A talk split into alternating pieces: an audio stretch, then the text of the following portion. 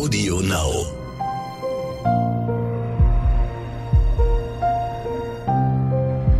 Verbrechen von nebenan. True Crime aus der Nachbarschaft.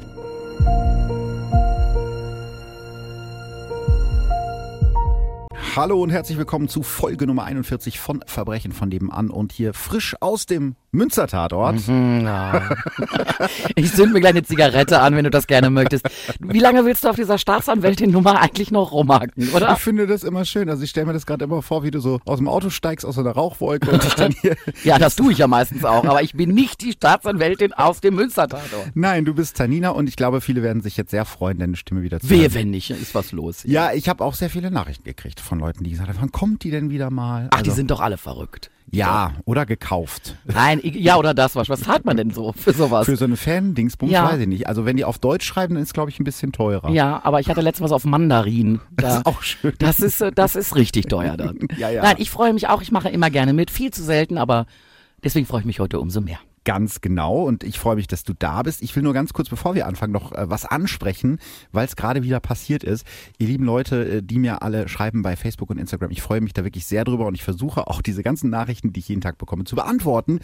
Aber ich sag's an der Stelle nochmal, bitte schick mir keine Fallvorschläge mehr. Ich habe so viele Fälle schon auf dem Zettel, ich komme da gar nicht mehr hinterher. Und dann noch was Zweites, was mir aufgefallen ist. Wenn ihr was loswerden wollt, dann schickt mir bitte nicht 25 Sprachmemos hintereinander, weil die kann ich mir wirklich nicht anhören. Und ich finde es auch manchmal ein bisschen komisch, von fremden Leuten Sprachnachrichten zu bekommen. Ich weiß nicht, ob ich mir die anhören will, aber äh, allein schon aus Zeitgründen ist das echt manchmal nicht so ganz einfach. Also schreibt kurz, was ihr auf dem Herzen habt, wenn ihr was auf dem Herzen habt. So, jetzt haben wir uns gesammelt. Jetzt hast du so ordentlich eingenordet hier, deine Fans. Jetzt habe ich erstmal alle Hörer runtergeputzt. Das war natürlich nicht meine Absicht. Also dieses Mal kriegt er praktisch drei Fälle zum Preis von einem. Und heute auch wieder zwei Fälle aus Ostwestfalen dabei. Da hatten sich ja auch äh, einige gewünscht, dass wir wieder hier in die Region gehen.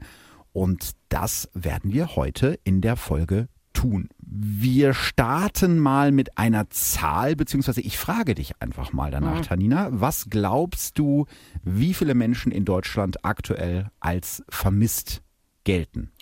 Also auch Fälle, die seit 20, 30 Jahren oder noch länger vermisst gelten. Boah, Genau. keine Ahnung. Dann sage ich jetzt mal 100.000, sage ich jetzt mal. Ja, ganz so viele sind es nicht. 11.500 sind es aktuell laut dem BKA. Ähm, ich glaube aber, irgendwann werden Leute auch aus dieser Datei wieder ausgetragen, weil man kann ja Menschen nach einer gewissen Zeit offiziell für tot erklären. Aber ich finde diese Zahl schon heftig und ehrlich gesagt sogar höher, als ich gedacht hätte. Tatsächlich ist es so, dass äh, die Hälfte dieser vermissten Menschen nach einem Tag oder spätestens nach einer Woche wieder auftaucht. Also das sind jetzt die, die immer noch vermisst werden. Und denen wollen wir uns heute in dieser Folge widmen. Manche Menschen sind nämlich seit Jahren oder sogar seit Jahrzehnten verschwunden, ohne jede Spur. Über drei dieser Fälle sprechen wir heute. Triggerwarnung, in dieser Folge streifen wir thematisch den Mord und die Vergewaltigung eines jungen Mädchens. Wenn euch das triggert, dann solltet ihr diese Folge überspringen. Einige Namen habe ich übrigens geändert.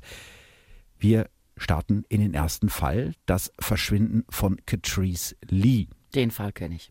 Den Fall kennst Ein du. absoluter Horror für alle Eltern. Das kann man, glaube ich, an der Stelle Mhm. schon mal verraten. Ja, den Fall kennen wir beide, weil wir journalistisch ja schon mal ein bisschen was damit zu tun hatten, weil es ist ja nicht ganz weit weg Nee, von ist hier passiert. Paderborn gewesen. Ne? Genau, es ist Paderborn Schloss Neuhaus Mhm. ist es gewesen. Für die kleine Catrice Lee ist dieser Samstag, der 28. November 1981, ein ganz besonderer Tag. Es ist ihr zweiter Geburtstag. Ihr Vater Richard ist Sergeant bei der britischen Rheinarmee, deshalb lebt die Familie im ostwestfälischen Paderborn. Catrice ist das jüngste von zwei Kindern, ihre Schwester Natascha ist sieben. Catrice ist ein fröhliches Kind mit braunen Locken, besonders an ihrer älteren Schwester Natascha hängt sie sehr. Mutter Sharon Lee plant an diesem Tag eine kleine Geburtstagsparty für Catrice. Deshalb hat sie auch ihre Schwester, Catrice Tante Wendy und deren Freund Cliff eingeladen. Um 10.30 Uhr morgens fahren Vater Richard, seine Frau Sharon, Tante Wendy und die kleine Catrice mit dem Auto zum Nafi-Store im Paderborner Stadtteil Schloss Neuhaus. Der Supermarkt liegt direkt hinter dem berühmten Weser-Renaissance-Schloss, das dem Ort seinen Namen gibt. Vielleicht für alle, die keine britischen Kasernen in ihrer Nähe hatten. Die Navi-Stores gab es eigentlich bei uns in NRW früher überall da, wo Stützpunkte der britischen Armee waren. Oft waren diese Läden sogar auf dem Kasernengelände. NAFI, das wusste ich auch die ganze Zeit nicht, habe ich jetzt für diese Folge recherchiert, steht für Navy, Army and Air Force Institutes. Das ist eine Regierungsorganisation der Armee, die Soldaten und ihre Familien versorgt. Nafi betreibt äh, Clubs, Bars, Restaurants, aber auch Geschäfte und ganze Supermärkte. Im Prinzip sind die Nafi Stores so eine Art ja, britischer Supermarkt mitten in Deutschland, zu dem allerdings, soweit ich mich erinnern kann, nur Armeeangehörige und ihre Familien Zugang haben oder hatten. Es gibt, glaube ich, keine mehr in Deutschland.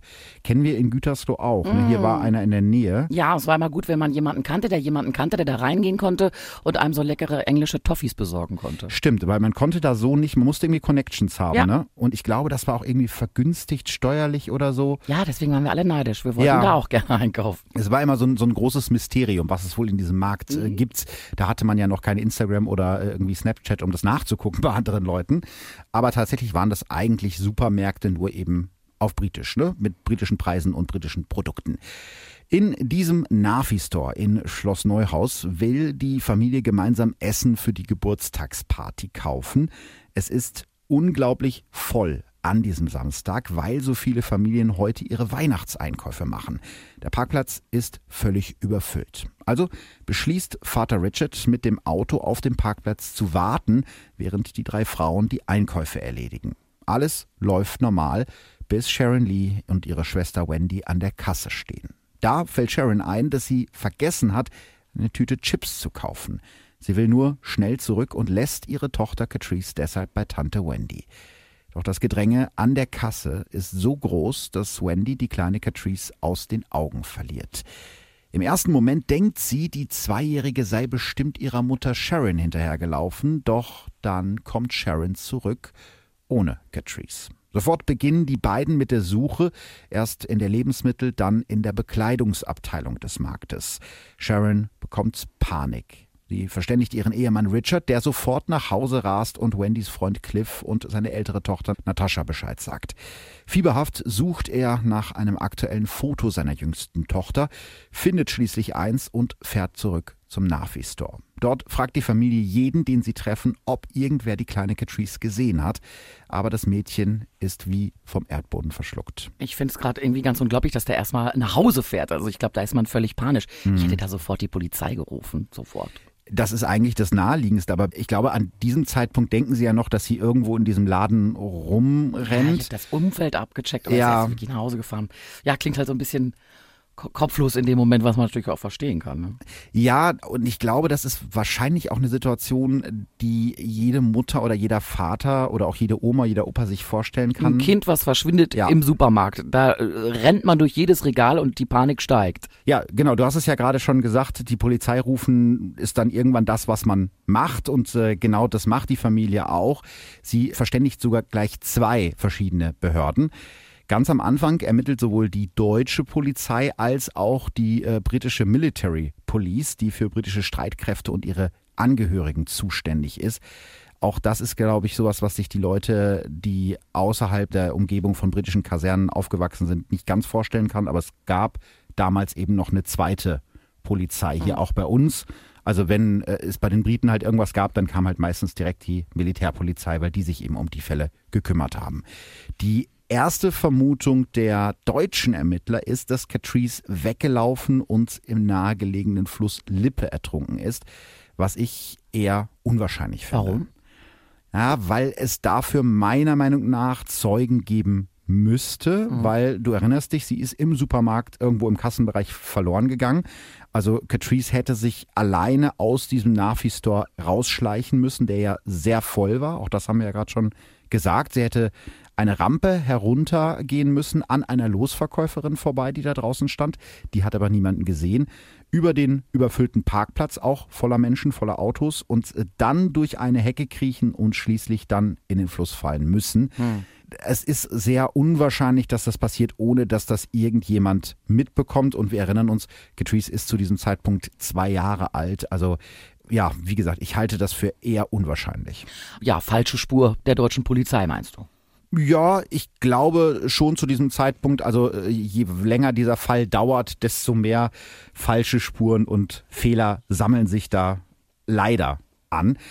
Man muss natürlich sagen, es ist im Nachhinein immer einfach, Fehler festzustellen und zu sagen, ja, das hättet ihr anders machen müssen. Aber trotzdem ist bei der Suche nach Catrice einiges schiefgelaufen. Ich gebe dir mal ein paar Beispiele. Die Militärpolizei wird ja hinzugezogen und die braucht mehr als 24 Stunden, um Suchhunde einzusetzen. Nach dieser ja doch relativ langen Zeit haben die Tiere in dem Laden und auf dem Parkplatz, über den in der Zwischenzeit tausende Menschen gelaufen sind, keine Spur mehr von dem Mädchen finden können.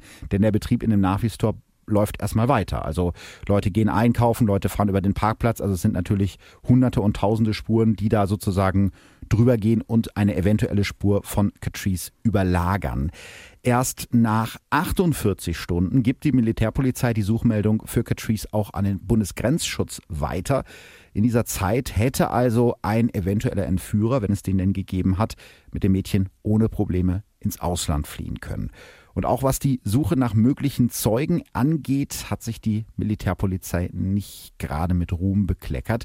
Die ersten Befragungen der Angestellten, die an diesem Tag an den Kassen des Navistors gearbeitet hatten, fanden erst sechs Wochen nach dem Verschwinden von Catrice statt.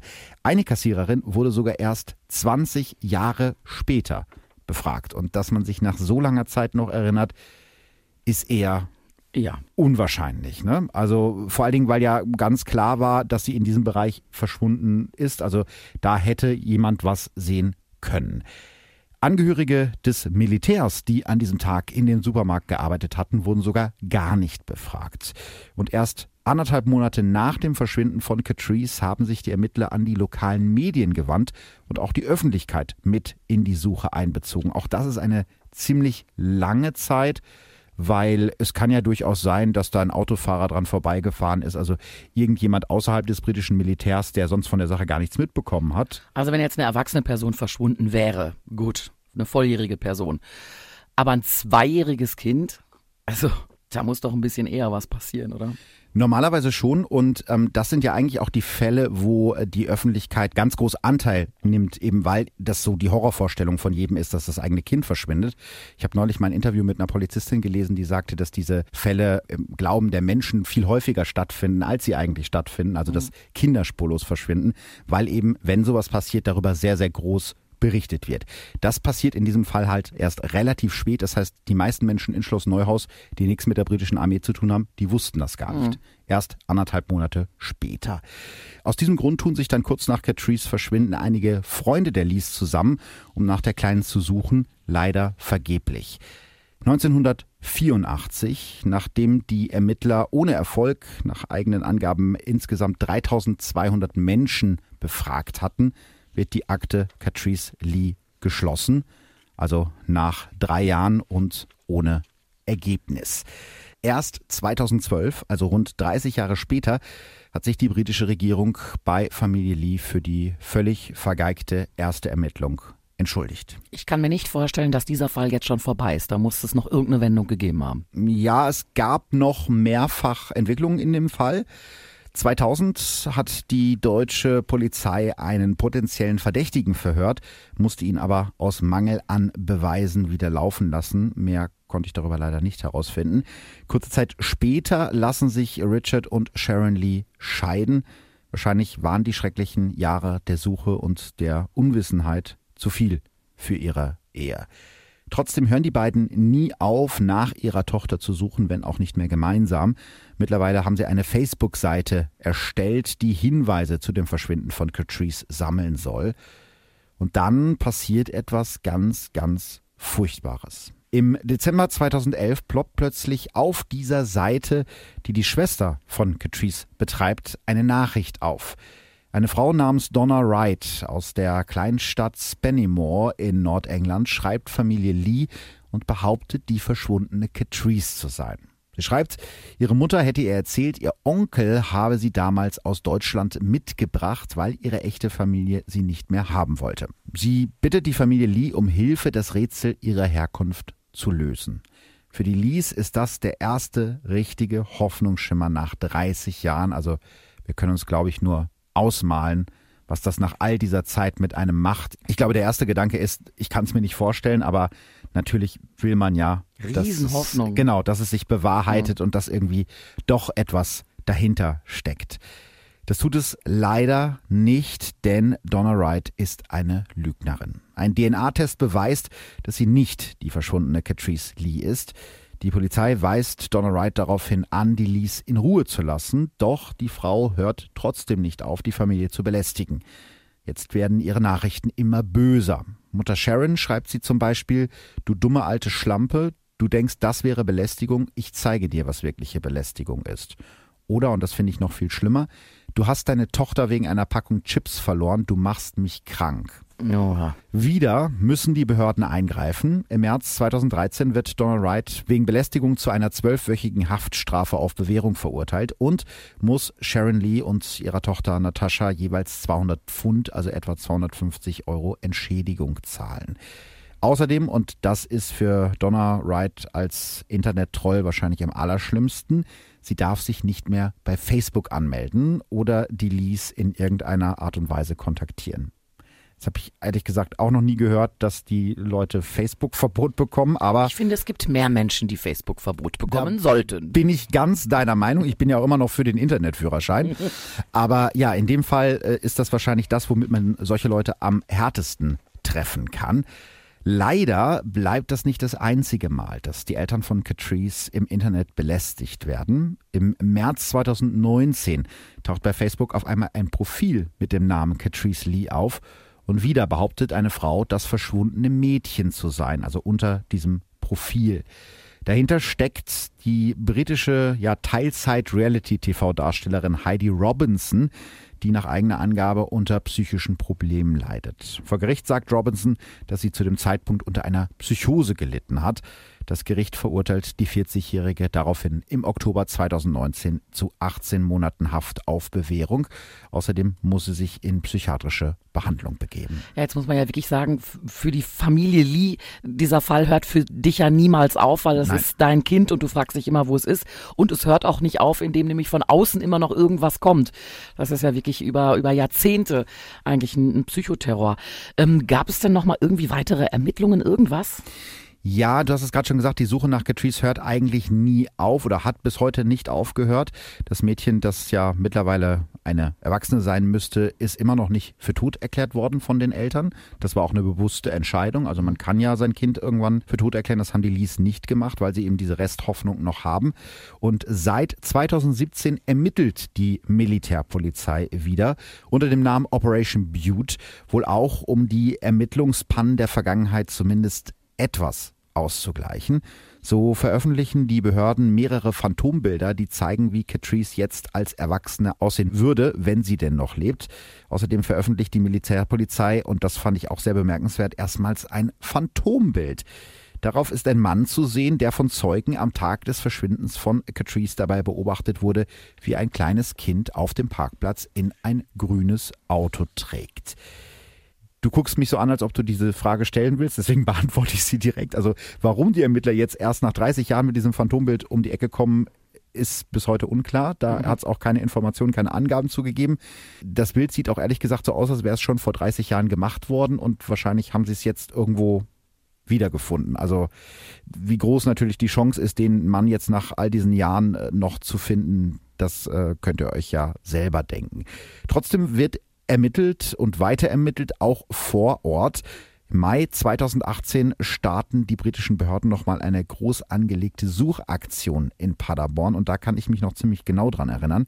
Vier Wochen lang suchen Helfer mit Schaufeln und Spitzhacken die Ufer der Alme ab, einem Zufluss der Lippe. Auch Vater Richard Lee reist extra aus Großbritannien zurück in seine alte Heimat Paderborn, um die Ermittlungen zu begleiten. Gefunden wird jedoch nichts. Und dann kommt Ende September 2019 nochmal Bewegung in den Fall.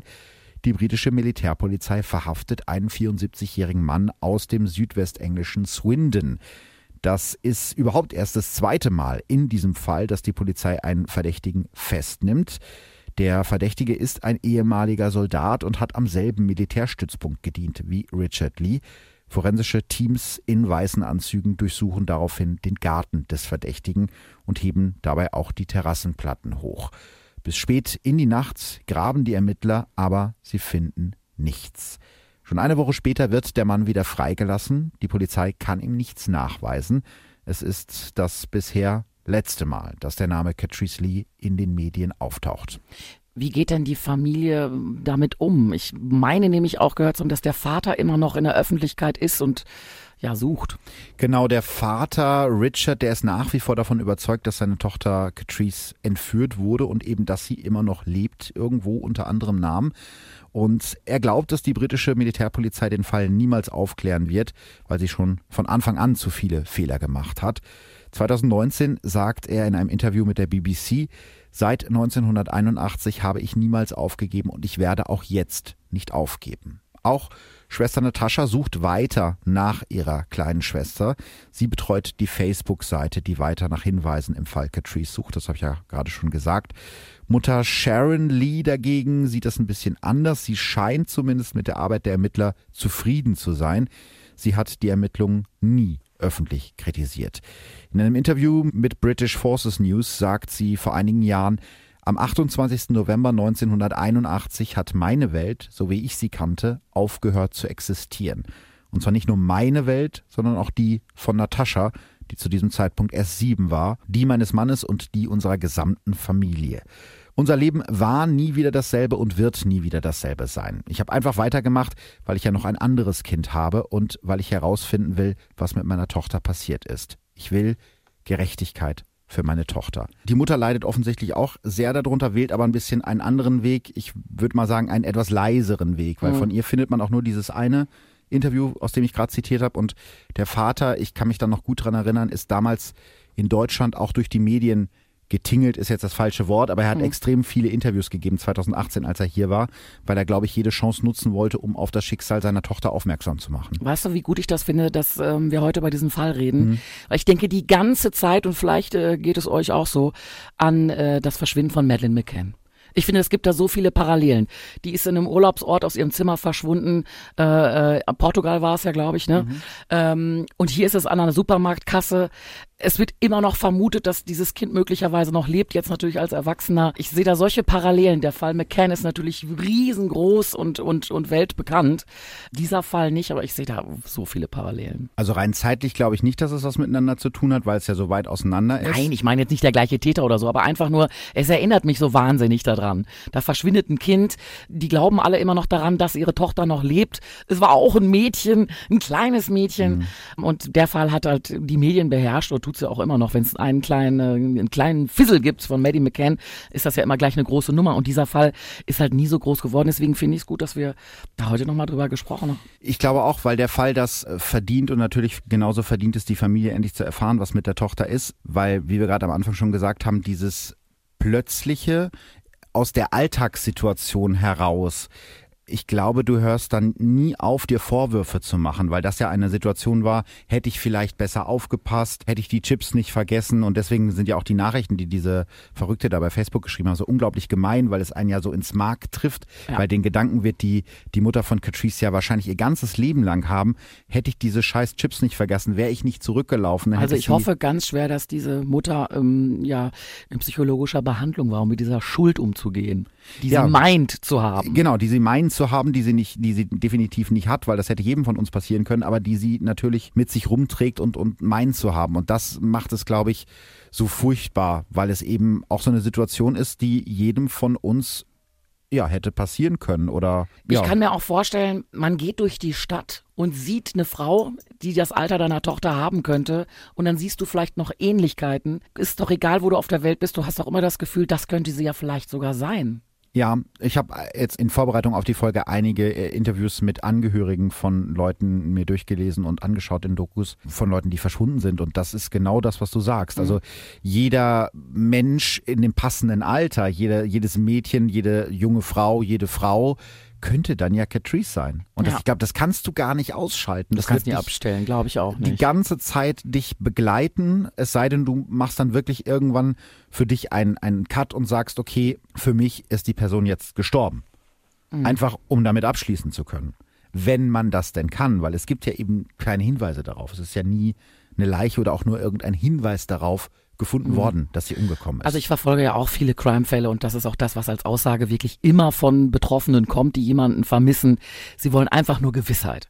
Und wenn sie erfahren, der geliebte Mensch ist tot, dann sagen alle, dann, dann weiß ich das, dann kann ich aber besser damit umgehen. Aber diese Ungewissheit, das zermürbt einen halt. Ja, und genau über so einen Fall, über so eine Ungewissheit sprechen wir jetzt ein weiteres Mal in einer anderen Geschichte. Es geht um den Fall Sergei Enz. Am Sonntag, den 21. August 2016, soll eigentlich nur der Urlaub von Familie Enz aus Bielefeld enden. Doch an diesem Tag endet auch das Leben, wie die Familie es bisher kannte. Die 36-jährige Inna und ihr zwei Jahre jüngerer Mann Sergei haben mit ihrem zweijährigen Sohn und ihrer neunjährigen Tochter zehn wunderschöne Tage auf der griechischen Insel Rhodos verbracht. Am Abend hat das Ehepaar noch eng umschlungen auf einem Foto posiert. Im Hintergrund geht langsam die Sonne unter. Sergei arbeitet bei dem Elektrotechnikunternehmen Phoenix Contact im lippischen Blomberg. Ein stressiger Job, deshalb hat er sich sehr auf den Urlaub gefreut. Das Vier-Sterne-Hotel Mitzis Grand Palace scheint der ideale Ort dafür. Zentral in Rhodos Stadt gelegen, bietet der weiße fünfstöckige Hotelbau alles, was sich Touristen wünschen. Es gibt gleich mehrere große Pools, All-Inclusive-Verpflegung und natürlich einen Kinderclub. Außerdem liegt der Stadtstrand Elli, ich hoffe, ich spreche das richtig aus, mein Griechisch ist nicht so besonders gut, praktisch direkt vor der Tür. Man muss eigentlich nur eine Straße überqueren und schon ist man am Meer. Und genau da will Sergei Enz an diesem Morgen am Tag der Abreise nochmal hin. Es ist 7 Uhr morgens. In zwei Stunden wird die Familie am Hotel abgeholt und zum nahegelegenen Flughafen gebracht. Von da aus soll es dann mit dem Flieger zum Flughafen Hannover und von dort nach Hause gehen. Aber vorher hat Sergei noch etwas zu erledigen. Seine Tochter hat den ganzen Urlaub lang Steine am Strand gesammelt. Wahrscheinlich insgesamt fünf Kilo, schätzt Mutter Inna später.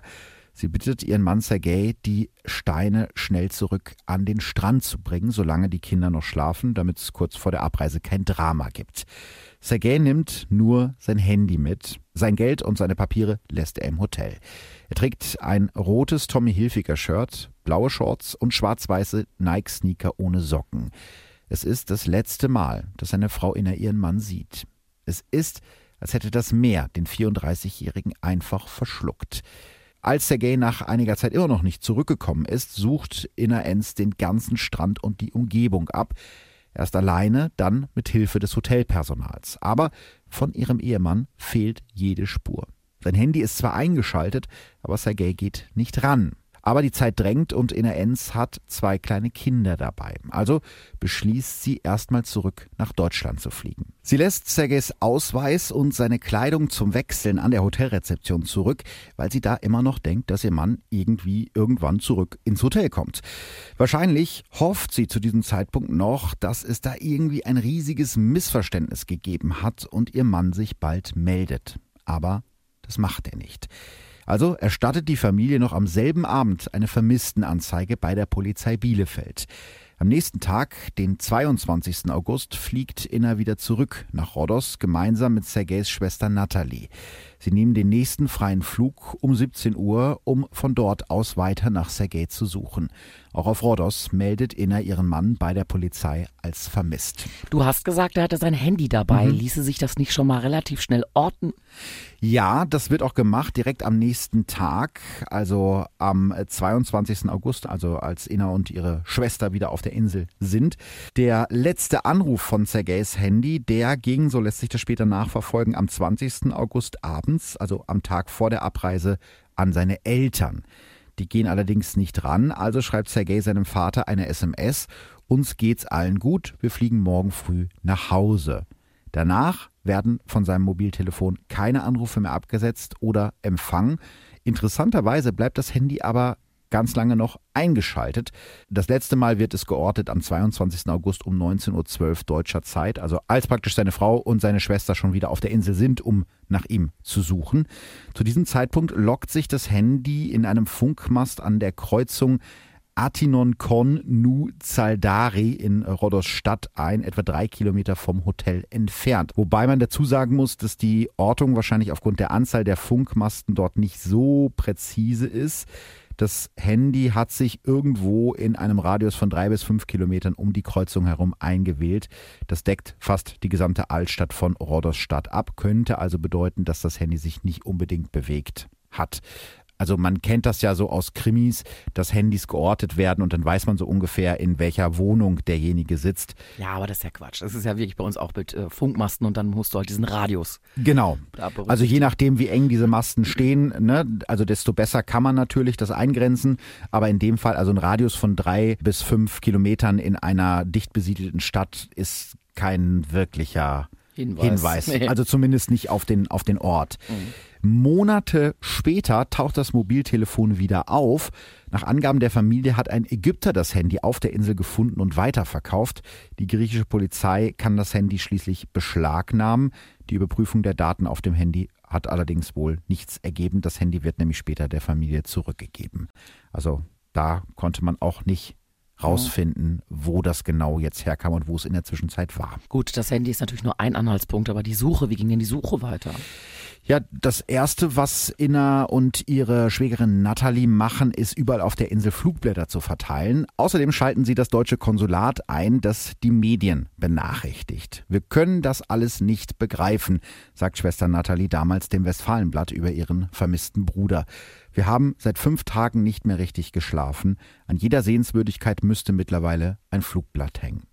Mittlerweile glaubt die Familie auch, dass Sergei vielleicht nicht genau weiß, wo er gerade ist, denn der 34-Jährige leidet unter einer Stoffwechselkrankheit und ist dringend auf Medikamente angewiesen. Zu dieser Zeit gehen auch telefonisch die ersten Hinweise bei Familie Enz ein. Ein Anrufer will Sergei am Rathaus von Roderstadt gesehen haben, ein anderer am Strand. Eine heiße Spur ist nicht darunter. Also im Moment suchen die, aber äh, machen die Behörden da auch irgendwas in Rhodos Stadt? Sie machen was, aber aus Sicht der Familie nicht genug. Die Polizei ist unterbesetzt und lässt uns im Stich, erklärt Schwester Nathalie in einem Interview mit der Lippischen Landeszeitung. Auch die russische und die deutsche Botschaft, Sergei Enz hat nämlich beide Staatsangehörigkeiten, bleiben untätig, so zumindest sieht es die Familie. Fünf Wochen nach dem Verschwinden von Sergei Enz organisiert ein RTL-Kamerateam nochmal eine Suche mit sogenannten Man-Trailer-Hunden, die extra aus Deutschland eingeflogen werden. Die können teilweise auch Wochen später noch Spuren von Menschen erschnüffeln. Nach einer Stunde haben die Hunde tatsächlich eine Spur. Im Rodini-Park, nur etwas mehr als ein Kilometer entfernt von der Stelle, wo Sergei Enz Handy das letzte Mal in einen Funkmast eingewählt war. Ein Ort, an dem die Familie während des gesamten Urlaubes nicht war. Hier muss Sergei also alleine hingegangen sein. Es ist der erste Hoffnungsschimmer seit Wochen für Familie Enz, doch in dem weitläufigen Park verliert sich die Spur. Am liebsten würde Ina Enz den ganzen Park absuchen, doch ihr fehlen die Mittel dafür. Und auch sonst wird das Geld langsam knapp. Sie kann nicht immer wieder nach Rhodos fliegen, um die Suche nach Sergei am Laufen zu halten. Im Oktober 2016 durchsucht eine Hilfsorganisation den Park mit 25 Freiwilligen, aber auch sie finden keine Spur. Außerdem wird eine Belohnung von 5000 Euro auf Hinweise ausgesetzt, auch das ohne Erfolg. Die Geschichte ist auch für uns so unglaubwürdig, dass ich selbst daran nicht glaube, sagt Inna Enz in einem Interview mit RTL. Sie hat ihrer neunjährigen Tochter versprochen, dass sie ihren Papa auf jeden Fall wiederfindet. Bisher konnte sie dieses Versprechen leider nicht halten. Bin total sprachlos gerade. Da scheint ja alles in Ordnung gewesen zu sein. Die hatten keinen Streit. Die SMS noch an die Eltern. Wir fliegen morgen. Alles super. Ich gehe noch mal an den Strand. Und dann soll er offensichtlich mit seinem Handy in einem Park gewesen sein. Warum? Die Familie tut mir ganz fürchterlich leid, ja. möchte ich an dieser Stelle mal sagen. Das ist ja fürchterlich. Also es gibt die wildesten Gerüchte, wenn man sich so im Internet umschaut. Ne? Also einige schreiben zum Beispiel, kann die denn einfach nach Hause fliegen, wenn ihr Mann noch nicht wieder da War ist? War vorhin auch erst mein Gedanke. Aber irgendwie, du hast ja auch den Flug, ja, weiß ich auch nicht, hätte ich ihn abgesagt? Ich weiß es nicht. Du hast den Flug gebucht und du hast zwei kleine Kinder die du ja auch irgendwie noch versorgen musst und die vielleicht nach Hause wollen. Und zu dem Zeitpunkt dachte sie ja noch, dass der sich vielleicht verlaufen hat oder weiß ich nicht, dass er sich vertrödelt hat und dass er schon irgendwie wieder auftaucht im Hotel. Ja, ich meine, es ist in dem Fall ein erwachsener Mann, der wird dann auch sagen, ja, jetzt sind sie weg. Natürlich, der Flieger ging ja auch und fliege ich mit einem anderen Flieger. Ja. So, man hinterlässt da ja kein Kind, genau. sondern einen erwachsenen Mann. Und vielleicht war es auch für sie erstmal, dass sie nach Hause fliegt und da die Kinder erstmal unterbringt, um dann zurückzukommen. Das hat sie ja auch gemacht. Sie war ja, ja am nächsten Tag schon wieder auf der Insel. Ja. Ähm, aber das ist wirklich komplett rätselhaft und es gibt noch nicht mal Erklärungsansätze dafür. Also es könnte natürlich ein Unglück passiert sein am Strand, das dann aber keiner mitbekommen hat, was auch relativ unrealistisch ist, weil es Aber es war sehr früh morgens. Es ne? war sehr früh morgens, aber das ist halt der Stadtstrand von Rotterstadt, also es ist schon mitten in der Stadt der Strand, das ist jetzt nicht Ist das denn ein ein Bereich, wo ja, das Meer hat schon viele Leute verschluckt. Es ist ja nur unberechenbar, aber war das ein, ein ruhiger Seegang? Gab es da eine Stelle, wo man nicht ins Wasser darf? Nee, das ist kein äh, gefährlicher Strand, das ist ein Familienstrand, wo auch ganz viele Hotels dran sind. Also mhm. das ist jetzt eigentlich kein Strand, an dem man spurlos am helllichten Tag, weil es war zwar morgen, aber es war ja schon hell ja. und es waren schon Leute unterwegs. Ja, wie kommt das Handy dann in den Park? Genau, also das, das passt halt alles überhaupt nicht zusammen. Es gibt halt im Internet die wildesten Gerüchte, dass er sich da irgendwie eventuell mit den falschen Leuten eingelassen haben könnte, aber dafür gibt es eigentlich auch keine Hinweise. Nichts in diesem Fall passt zusammen und ich glaube, das ist für die Familie dann das aller, aller, allerschlimmste. Mhm. Und dann auch noch im Urlaub. Also nicht, dass es schöner wäre, zu Hause zu verschwinden, aber äh, du bist in einem fremden Land, du sprichst die Sprache nicht. und da die Behörden erstmal so genau. weit zu aktivieren, ne? Puh, das hinterlässt mich immer noch sprachlos, weil du hast nichts in der Hand. Das ist eine, eine, ein, ein Nichts. Ja, also es gibt immer eben noch diese Seite, findet Sergei, die werde ich auch verlinken, die könnt ihr euch anschauen, da gibt es Fotos von ihm. Und so wie ich das gesehen habe, sucht die Familie auch immer noch nach ihm, allerdings nicht mehr so groß in der Öffentlichkeit. Also ich habe auch den RTL-Kollegen kontaktiert, der damals die Reportagen mit der Frau gemacht hat mhm. und der deutete eben schon an, dass sie nicht mehr so stark in der Öffentlichkeit stehen wollen, was ich auch nachvollziehen kann, weil ich glaube, irgendwann, wenn du deinen Schmerz und deine Verzweiflung mit der ganzen Welt geteilt hast, dann willst du vielleicht auch irgendwann mal sagen, okay, ich ziehe mich jetzt zurück, ich suche weiter, aber nicht nochmal alles so aufwühlen. Genau, ich will nicht nochmal alles so aufwühlen. Mhm. Es gibt noch einen weiteren Fall, den ich euch jetzt erzählen möchte, den ich dir jetzt erzählen möchte, ja. um praktisch dieses äh, Trio aus mysteriösen Fällen zu vervollkommnen. Und das ist das Rätsel um Petra Popova. Das führt uns ein bisschen weiter wieder weg in die Vergangenheit. Und zwar an den Donnerstag, den 26. Juli 1984. Das ist der Tag, als Petra Popova das letzte Mal lebend gesehen wird. Die 24-Jährige ist eine hübsche junge Frau mit braunen Locken. Sie ist 1,60 Meter groß und trägt eine dunkelbraune Stoffjacke, eine beige Hose und eine Brille. Petra studiert Informatik an der Technischen Hochschule in Braunschweig und hier beginnt auch dieser Tag. Im Studierendenwohnheim, das damals wahrscheinlich noch Studentenwohnheim hieß, bittet Petra einen Mitstudenten, sich um ihre Pflanzen zu kümmern, gibt ihnen deshalb den Schlüssel für ihr Zimmer. Sonst hat sie wenig Kontakte zu den anderen Studierenden, die mit ihr im Wohnheim leben. Petra will an diesem Tag zu ihren Eltern nach Wolfsburg, die sie fast jedes Wochenende besucht. Ihr Vater, Dr. Laszlo Popova, arbeitet als Physiker für Volkswagen. Die Familie lebt in einer Wohnung in Wolfsburg-Mörse. Und dieses Mal will Petra länger bei ihrer Familie bleiben, für zwei Wochen. Ihre Eltern nutzen die VW-Werksferien, um in den Urlaub nach Italien zu fahren und Petra soll auf ihren jüngeren Bruder Carsten aufpassen. Und wahrscheinlich noch viel wichtiger, sie will die Zeit nutzen, um endlich ihre Diplomarbeit fertig zu schreiben. 100 Seiten hat sie schon mit der Hand vorgeschrieben, erzählt sie ihren Eltern. In den zwei Wochen zu Hause will sie den Text in aller Ruhe abtippen. Für ihre Diplomarbeit hat sie sich ein ziemlich schweres Thema ausgesucht, die Eigenheiten der Computersprache. Also packt Petra das Manuskript ein und verlässt gegen Mittag das Wohnheim. Sie muss noch ein Geschenk für ihren jüngeren Bruder Carsten besorgen, der heute Geburtstag hat. Der hatte sich von ihr ein Farbband für seinen Computer gewünscht. Äh, Farbband am Computer, da müsste man vielleicht eine ältere Person fragen. Ähm, Wer ist denn noch da? Hallo? Ich rufe kurz meine Mutter an, ich möchte lösen. Ich weiß es, also was ist ein Farbband am Computer? Das weiß ich, weißt du sowas? Ich kenne ein Farbband an einer elektrischen Schreibmaschine. Ja, ich vermute, das ist sowas ähnliches. Vielleicht hatten so Computer früher, oh Gott, jetzt kriege ich wieder ganz viele Mails von irgendwelchen, von irgendwelchen Informatik-Computerexperten. Deswegen halte ich mich da jetzt mal dezent zurück. In einem Braunschweiger Schreibwarengeschäft, auch das, liebe Kinder, gab es früher mal, fragt Petra nach einem Farbband Epson FX80. Doch die Verkäuferin hat das Farbband nicht vorrätig, bietet Petra an, es zu bestellen. Die 24-Jährige lehnt ab und sagt, dass sie das Farbband noch heute bräuchte. Danach, um 14 Uhr, hat Petra einen Termin beim Zahnarzt. Eine Stunde lang sitzt sie im Behandlungsstuhl und bekommt zwei neue Füllungen. In der Praxis macht sie schon einen Termin für die nächste Behandlung in zwei Wochen, doch diesen Termin wird sie niemals wahrnehmen. Nach dem Zahnarzttermin macht sie sich auf den Weg zur Bushaltestelle. Hier will sie den Bus mit der Linie 23 ins etwa 30 Kilometer entfernte Wolfsburg nehmen und wie schon Dutzende Male vorher an der Haltestelle Raststätte wieder aussteigen. Hier am südlichen Stadtrand von Wolfsburg durchschneidet die vielbefahrene Bundesstraße nach Braunschweig die grüne Lunge der Autostadt, den Wolfsburger Stadtwald. Und von dieser Haltestelle aus kann Petra zu Fuß zu ihren Eltern gehen. Aber in dem Bus kann sich niemand an sie erinnern, weder der Busfahrer noch die Fahrgäste. Ist Petra wirklich in Braunschweig in den Bus gestiegen? Fakt ist, in der Wohnung ihrer Eltern in Wolfsburg-Mörse kommt's Petra nie an und seit diesem Tag hat sie niemand mehr gesehen.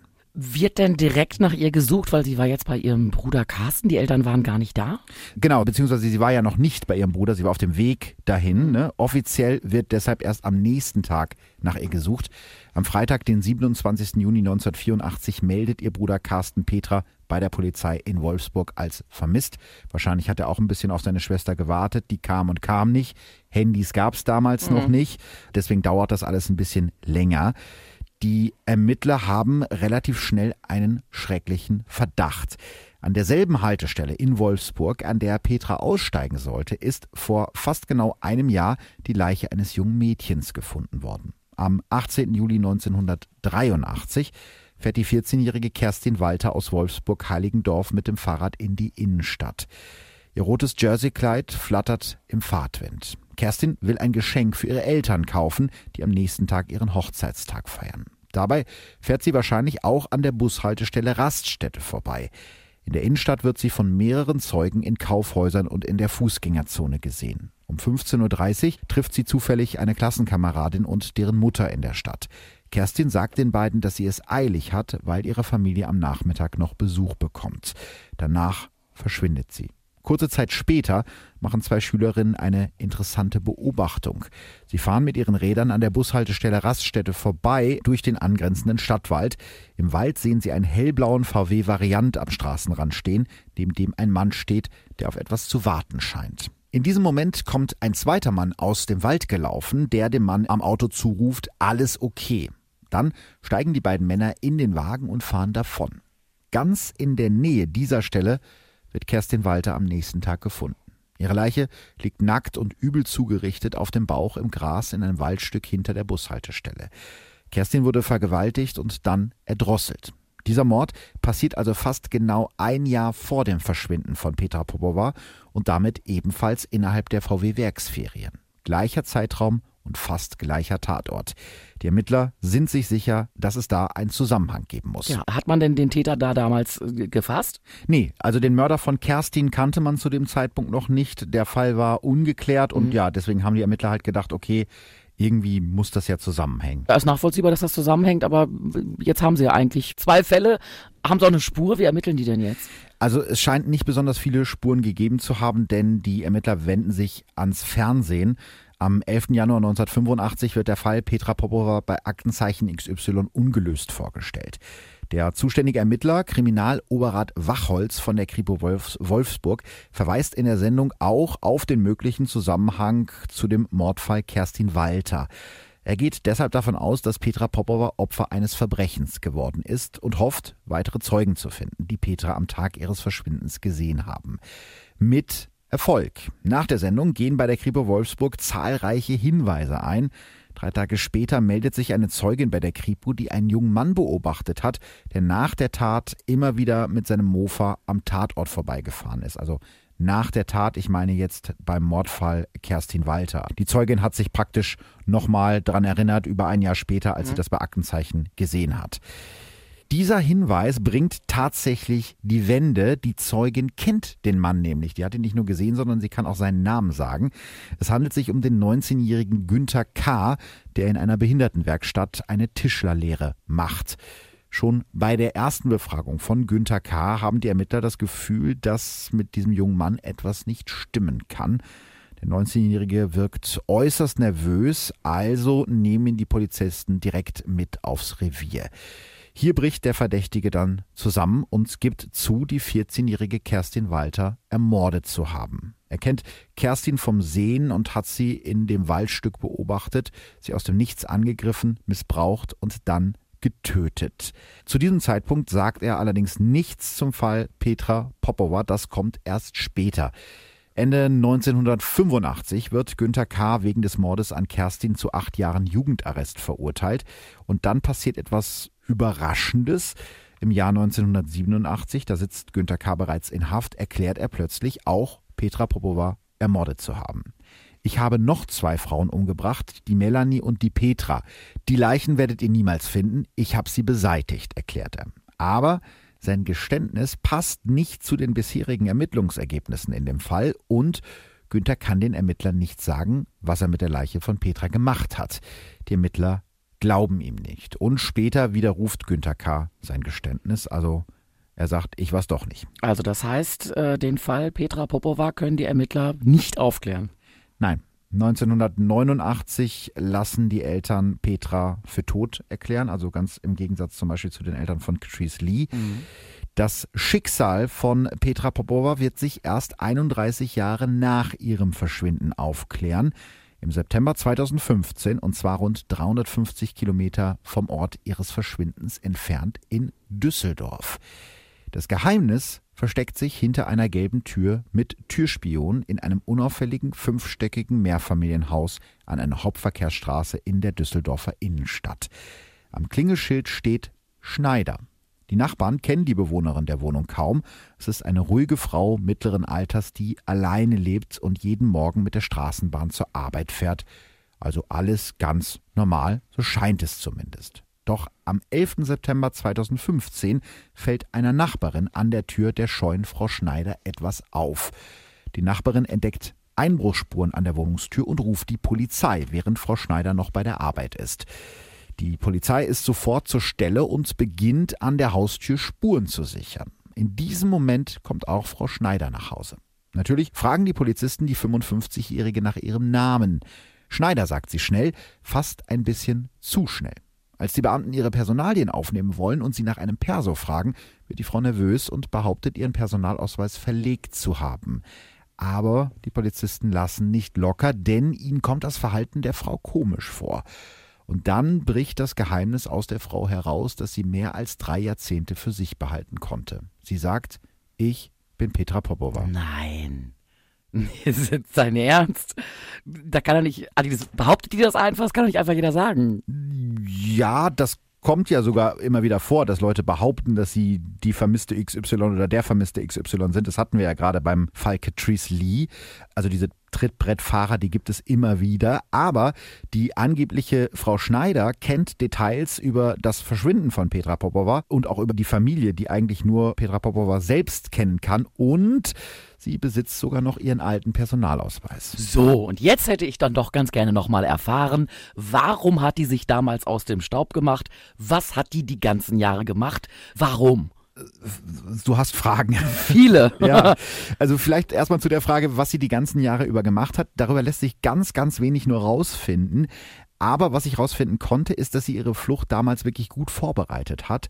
Schon bevor sie 1984 verschwindet, hat sie sich ein Zimmer in Gelsenkirchen angemietet, heimlich eine ja auf jeden Fall etwas anonymere Stadt im Ruhrgebiet, rund 300 Kilometer von ihrer Heimat Braunschweig entfernt. Und außerdem hat sie heimlich rund 4000 Mark gespart in Bar. Als sie geht, nimmt sie nicht mal einen Koffer mit und lässt außerdem etwas Geld in der Wohnung und auch auf ihrem Konto zurück. Alles, damit es so aussieht, als wäre sie eben nicht freiwillig verschwunden. Mhm.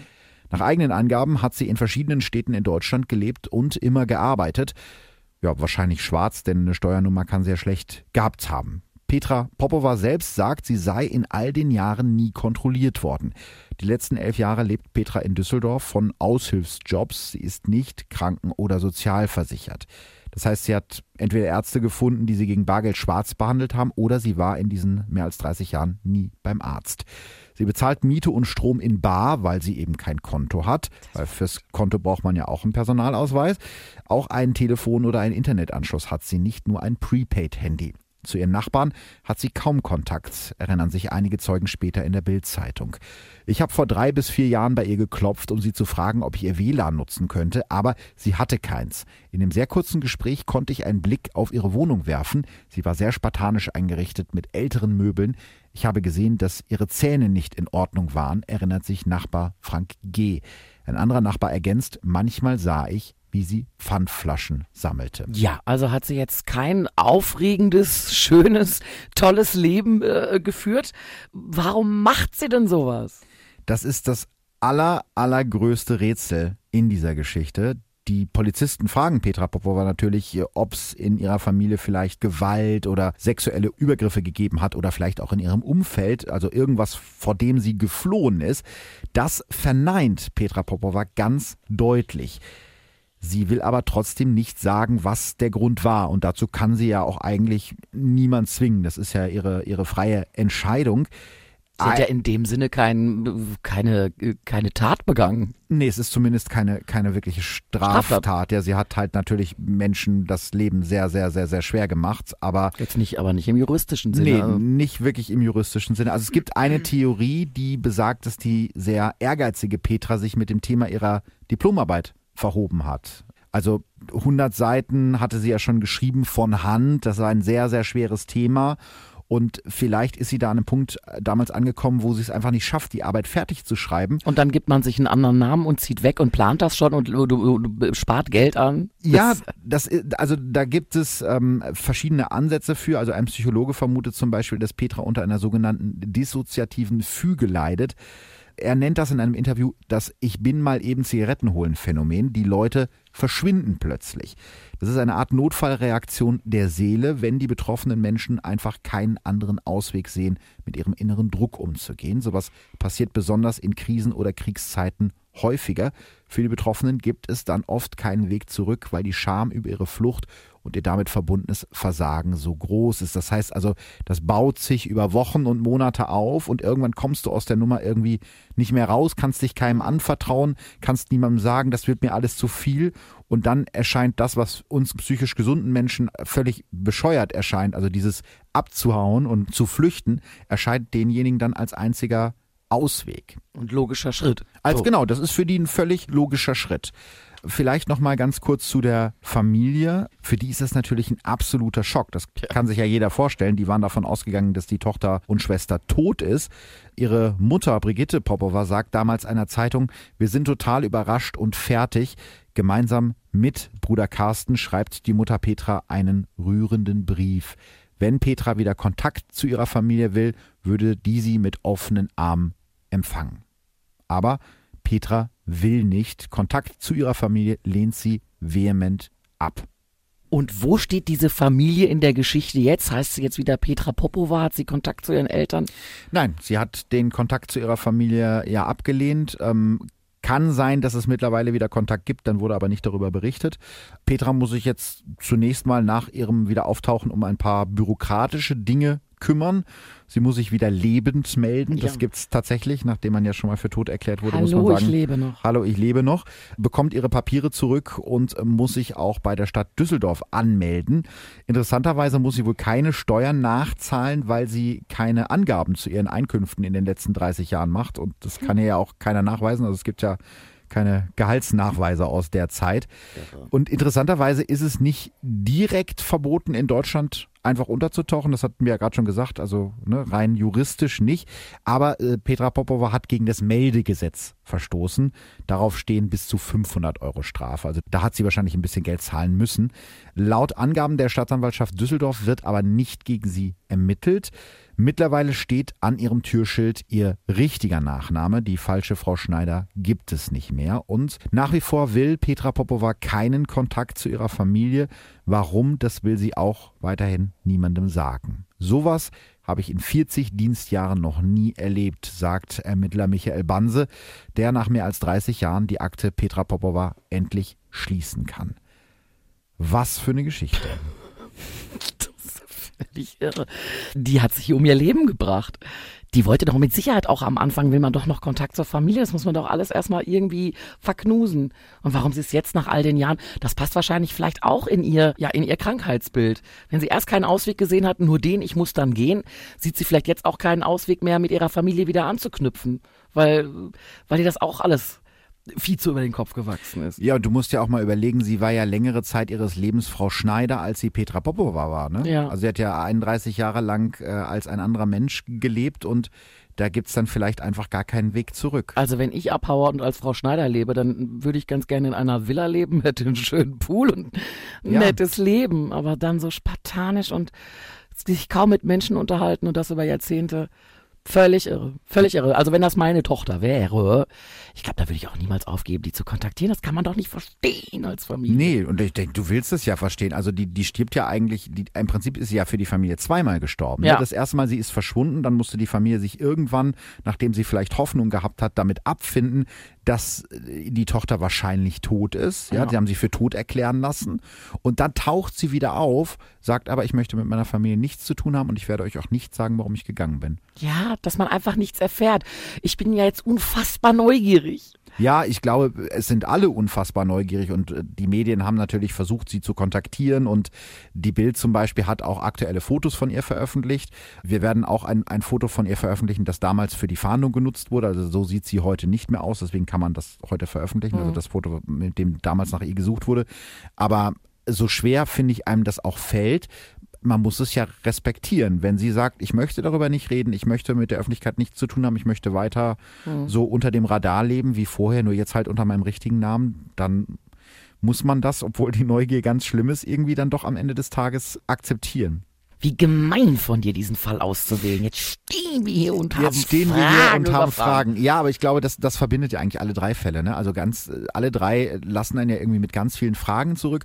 Und ich habe den deswegen ausgesucht, weil es eben manchmal doch noch sich lohnt, eben Hoffnung zu haben, weil es gibt solche Fälle, wo Menschen dann nach all dieser Zeit wieder auftauchen. Siehe Natascha Kampusch. Genau, Natascha Kampusch ist ja auch so ein Fall, ähm, wo, glaube ich, auch niemand mehr so richtig mitgerechnet hatte, außer vielleicht die Eltern, die noch dran geglaubt haben, dass das passiert. Und sie wollte Gott sei Dank Kontakt zu ihren Eltern haben. Sie wollte Kontakt zu ihren Eltern haben, genau, aber das ist wahrscheinlich eher der, der kleinere Anteil an solchen Fällen. Deshalb habe ich äh, den Fall auch ausgesucht, einfach mal um zu zeigen, so kann es auch ausgehen. Könntest du dir vorstellen, auch einfach so zu verschwinden? Ich einfach so verschwinden? Ja, gleich hier aus dem Aufnahmestudio, weil ich habe nämlich jetzt ein bisschen Hunger auch. Das ähm, aber das wäre es dann eigentlich nachvollziehbar. Schon. Hm, ja, weiß nicht. Hat das nicht jeder mal ja. so beam me up, Scotty, ich will weg. Ja. Raus aus dem ganzen Mist. Ihr könnt mich mal. Ja, aber in der Konsequenz und so. Ja, nee. Nee. Planst du sowas? Müssen wir uns da auf was gefasst machen?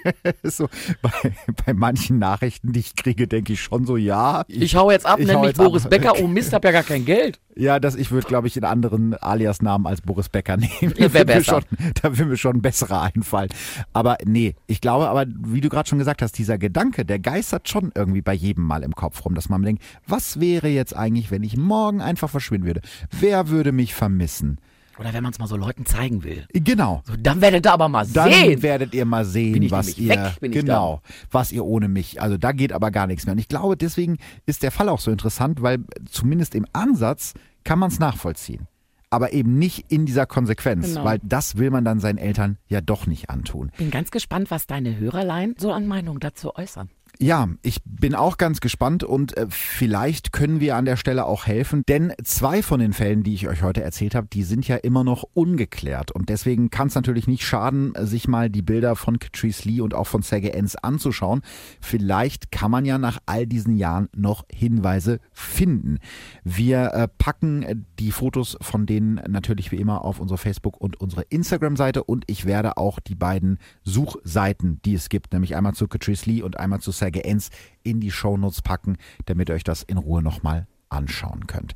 So, du hast Hunger, du willst verschwinden, Ah, dann lass uns das tun. Es war sehr schön, dass du da warst. Ja, ja, ja. Vielen Dank Danke und auch. äh, ich hoffe, wir ermitteln bald wieder zusammen. Sehr gerne, ich stehe bereit. Sehr schön. Also macht's gut, bis zur nächsten Folge. Wiedersehen, hören. Tschüss. Ciao.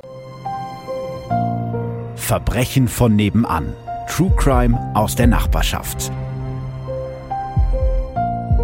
Mehr Infos und Fotos zu unseren Fällen findet ihr auf unserer Facebook- und unserer Instagram-Seite.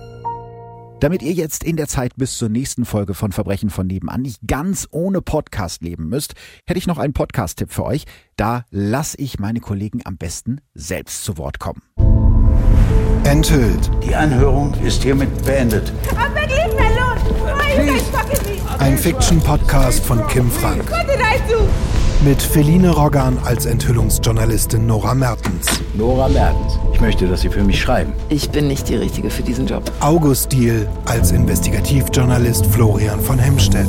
Was macht jemand wie du bei der NDZ? Ich habe Scheiße gebaut. Was war? Ich hatte Probleme. Mit Drogen. Axel Prahl als Asylrechtsanwalt Walter Welke. Herr Welke, entschuldigen Sie, Ja, was hat Adis YTB verbrochen? alles, was sie gemacht hat, ist ohne gültige Papiere nach Deutschland einzureisen. Enthüllt. Sagt dir die Abschiebehaft was? Ja. Sagt dir Racial Profiling was? Macht die Bundespolizei sowas? Offiziell nicht. Staffel 1. Asyl. Nora Mertens hier von der NDZ. Ich dachte, ich habe deutlich gemacht, dass ich kein Interesse habe, mit Ihnen zu sprechen. Ich habe hier was, was Sie unbedingt hören müssen. Jetzt überall, wo es Podcasts gibt und auf Audio Now. Audio Now.